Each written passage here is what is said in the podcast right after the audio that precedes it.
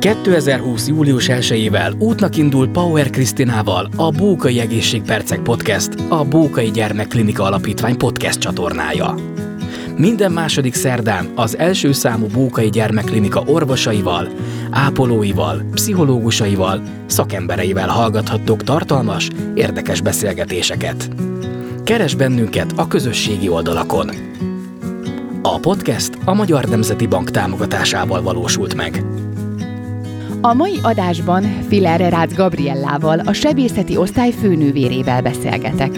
Gabriella 2002 óta az egyes számú Bókai Gyermekklinikán dolgozik.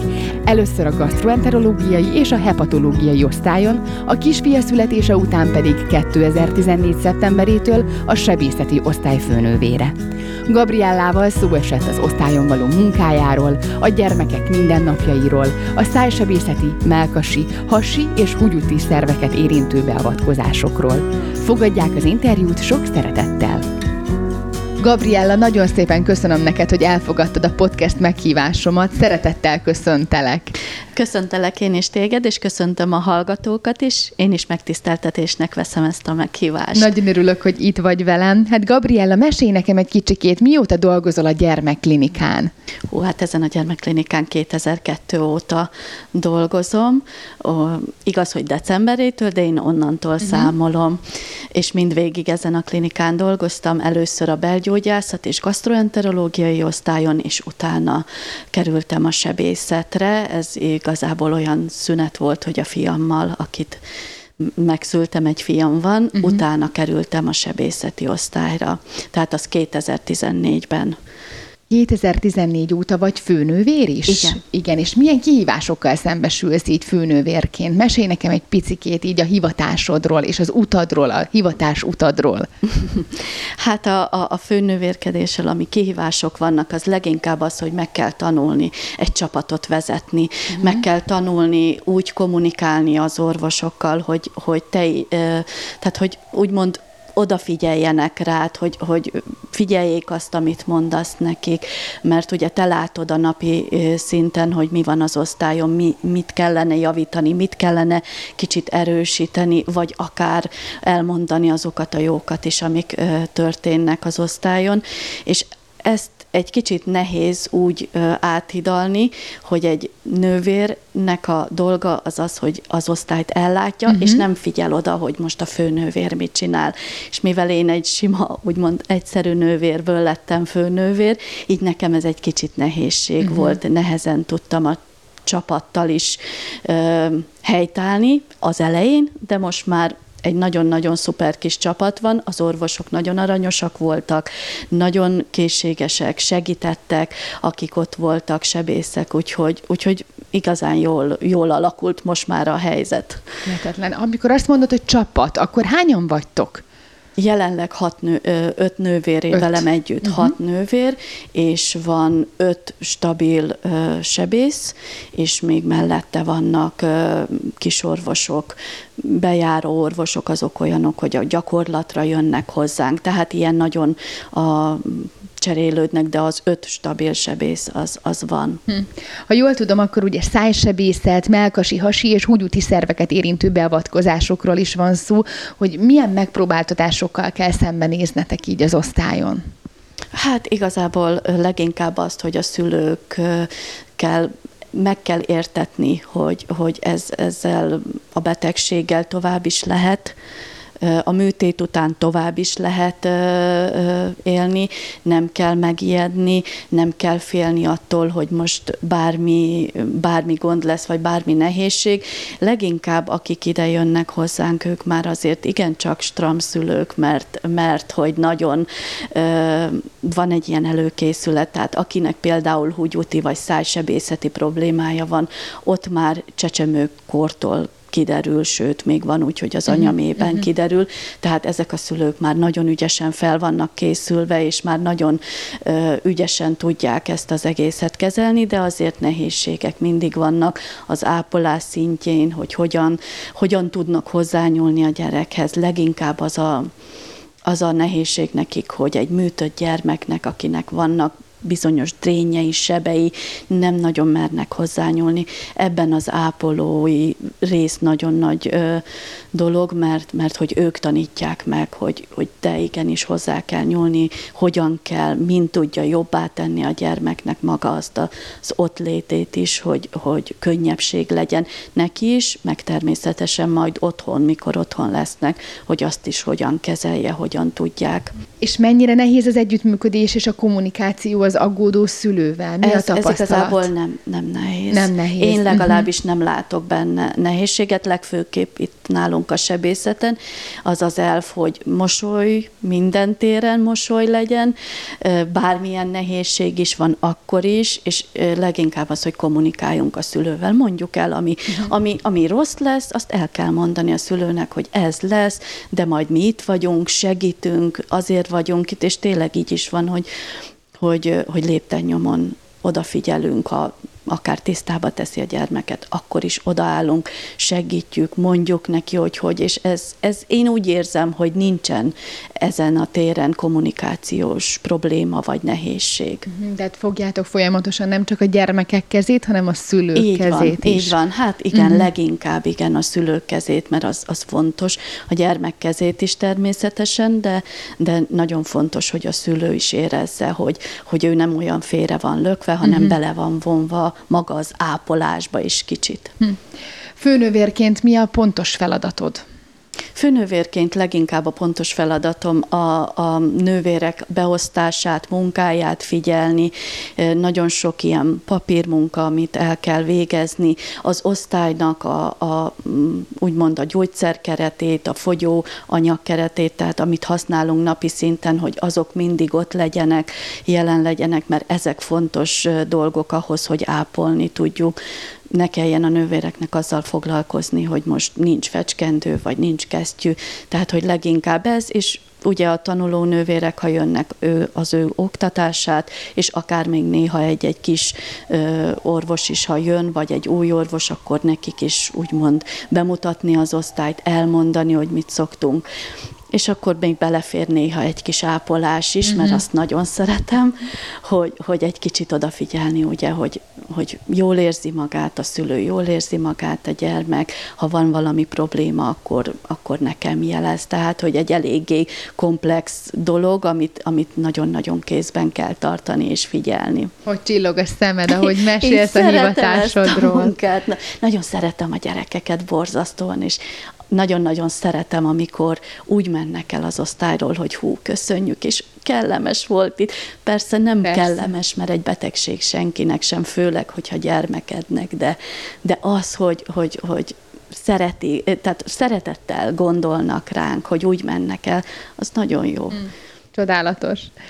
Mi ez, ami erőt ad a munkádban? Hát a gyermekek visszajelzése. Igen, igen, Hihetetlenek. Mm-hmm. Van egy példa, ez, ez egyik gyermeknek vettem vért, nem most ebbe az időszakban, ez már rég volt, és levettem a vért, és nagyon sírt, és nagyon, és mondta anyukája neki, hogy figyelj csak, hogyha vége, akkor elmegyünk fagyizni, és mikor befejeztük, akkor mondtam neki, hogy és engem elvinnél fagyizni, mert én is nagyon szeretem a fagyit, és azt mondta, hogy igen. Jaj. Tehát nem azt mondta, hogy fúj, nem, mert, mert mm-hmm. megszúrtál, vagy, vagy mert bántottál, hanem azt mondta, hogy igen, és ezek nagyon-nagyon jó dolgok, hogy hihetetlen, hogy a gyermekek mennyire másképp veszik ezeket az akadályokat.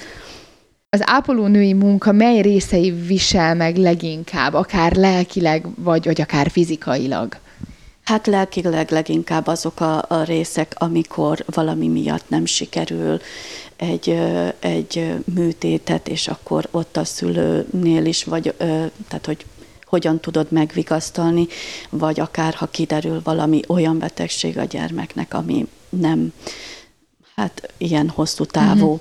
például, hogyha kiderül, hogy a műtét kapcsán kiderül, hogy mégsem az, amit láttak, hanem akár egy daganatos betegség. Uh-huh. Ezeket nehéz, vagy akár egy, egy, hogyha rosszul van a gyermek, tehát a, és, és el kell látni, és utána átkerül az intenzívre, ezek is nagyon nehezen, lelkileg nehezen lehet elviselni, de viszont én általában mindig a mosolyjal és a mhm. kicsit a, a lazasággal, hogy érezze a szülő, hogy nem kell annyira izgulni.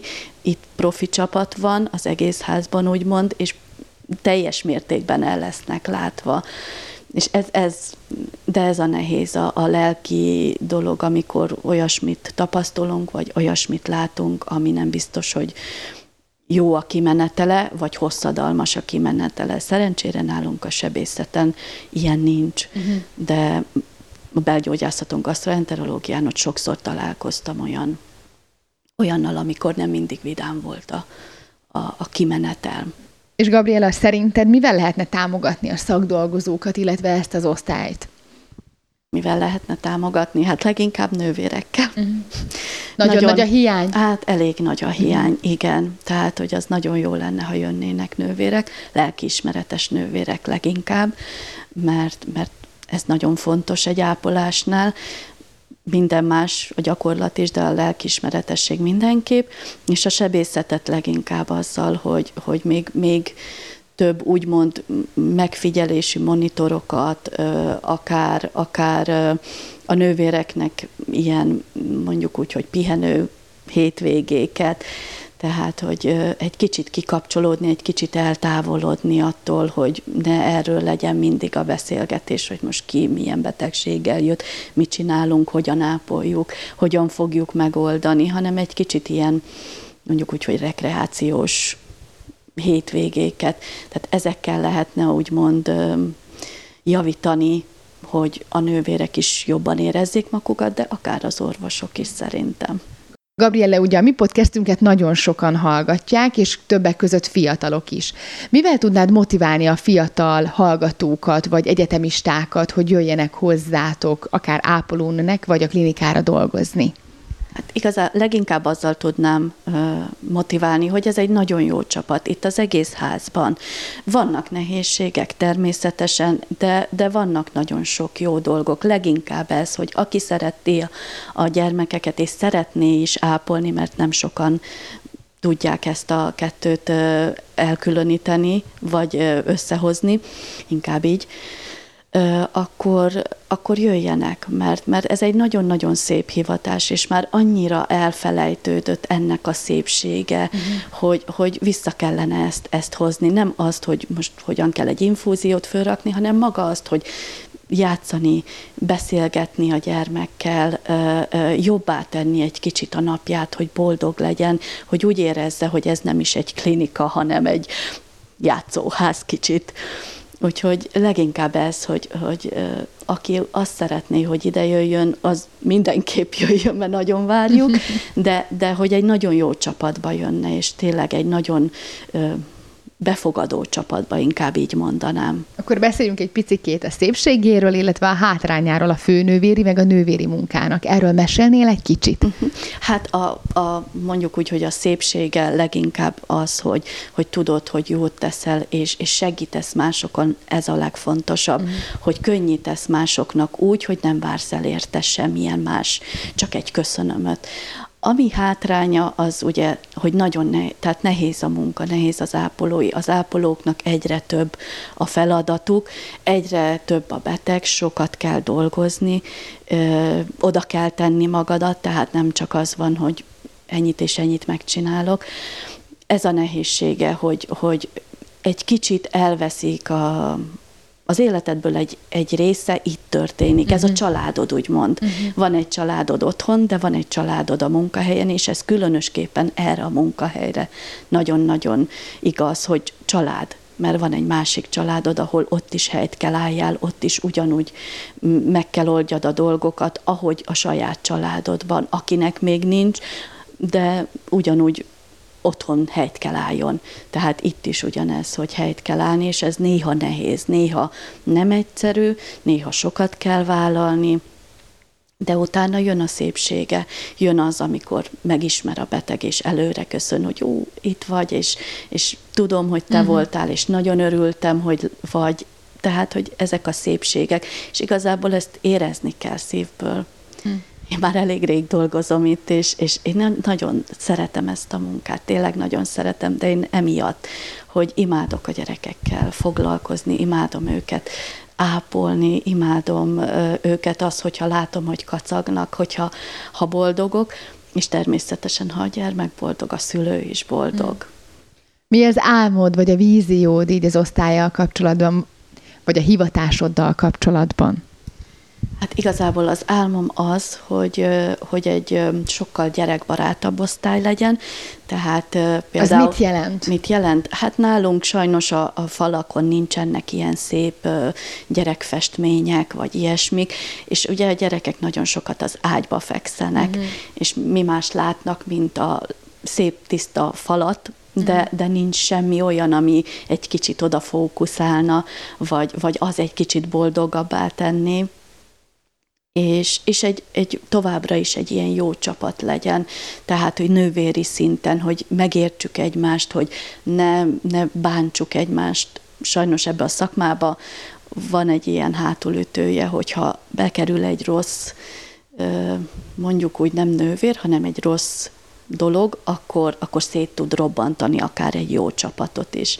És nekem az az álmom, hogy továbbra is ez maradjon a sebészeten, hogy, hogy egy, egy boldog, de jó szakemberekből álló csapat legyen. Tiszta szívemből kívánom hát, én is, Gabriela, és nagyon-nagyon szépen köszönöm, hogy itt voltál, és elfogadtad a meghívásomat. Én köszönöm szépen a meghívásatokat. Nagyon szépen köszönjük, hogy meghallgatták az adásunkat. A többi epizódot megtalálják a www.bókaigyermeklinika.hu per podcast oldalán, illetve iratkozzanak fel a Bókai Alapítvány podcast csatornájára. Bókai ambasszadorként kifejezett célom, hogy a kommunikációs csatornáimat felhasználva minél nagyobb támogatást szerezzek a Bókai Gyermekklinikán gyógyuló gyermekek számára. Gyűjtésemmel szeretném segíteni az Európában egyedülálló Bókai Arcrekonstrukciós Centrum létrejöttét. Csatlakozzon ön is a kampányomhoz, segítsünk együtt. Egy kicsit a kicsiknek.